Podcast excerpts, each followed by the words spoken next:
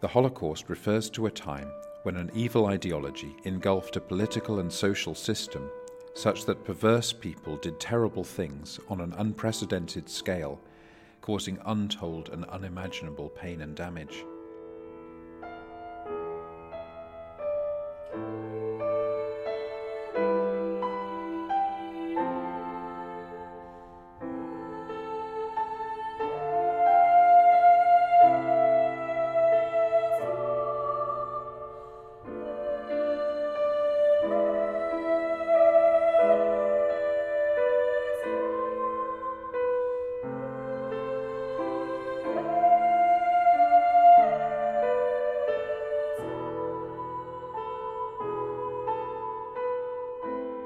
The theological heart of the Holocaust is perhaps best exemplified by Elie Wiesel's much quoted account in his book Night of the hanging of two men and a child in Auschwitz. These are Wiesel's words. The two men were no longer alive, their tongues were hanging out, swollen and bluish.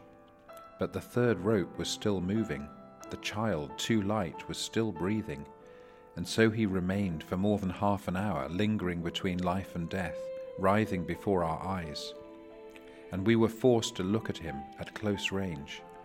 He was still alive when I passed him.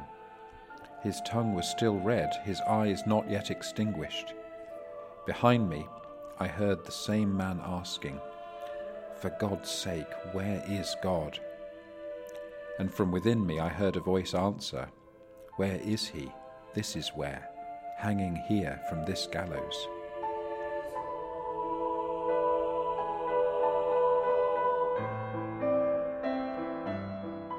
Paradox of this story is that it narrates Wiesel's own loss of faith in what I call the God of for, while at the same time it poignantly affirms the God of with. For a theology of for, this is the death of a powerless God who's incapable of sustaining sovereign authority in the face of overwhelming evil.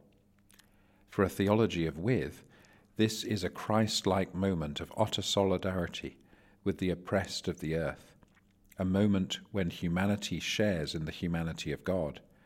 It's an iconic instant that demonstrates how the Holocaust hurts God at least as much as it damages the Jews or disgraces humankind.